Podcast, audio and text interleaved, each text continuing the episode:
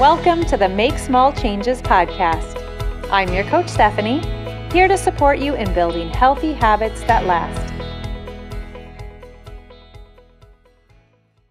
Today, I'm sharing five rules or tips for weighing yourself.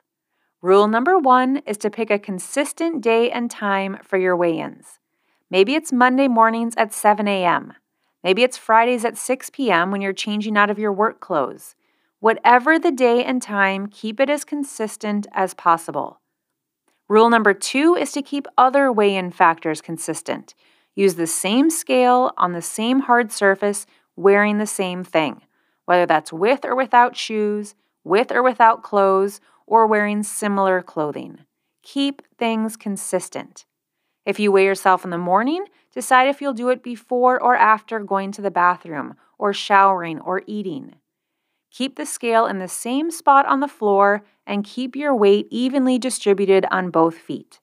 Using different scales, or moving the same scale to a different spot on the floor, or changing other factors can give you different readings.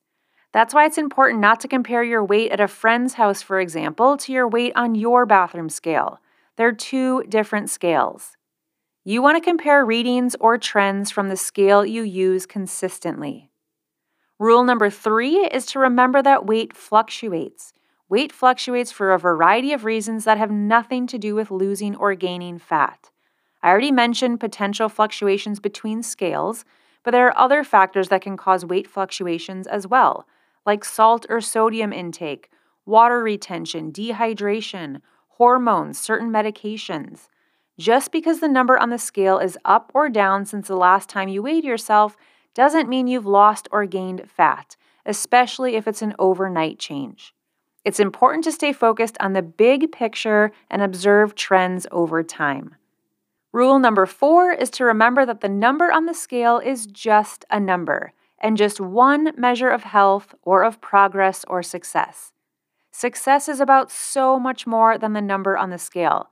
It's about physical changes, physiological changes, mental and emotional changes, it's about feeling better, sleeping better, getting stronger, noticing an improvement in focus or mood, changing your behavior, feeling more relaxed, taking time for yourself, setting a healthy example, improving health conditions, enjoying a better quality of life. It's about many, many things that we oftentimes forget about. Lastly, number five, let's talk about how often to weigh yourself. Certain research shows that people who have successfully lost weight and maintained their weight loss weigh themselves at least once a week.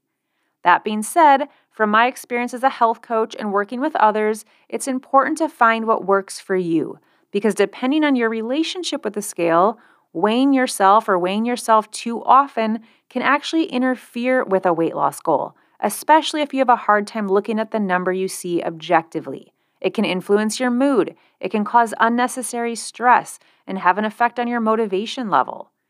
So it's up to you to decide how often to weigh yourself, if at all. How much is beneficial and how much is too much. Find what works for you, and remember there are many, many other important ways to measure progress as well. If you enjoyed this episode, be sure to share it with your friends and remember to visit me at makesmallchanges.com.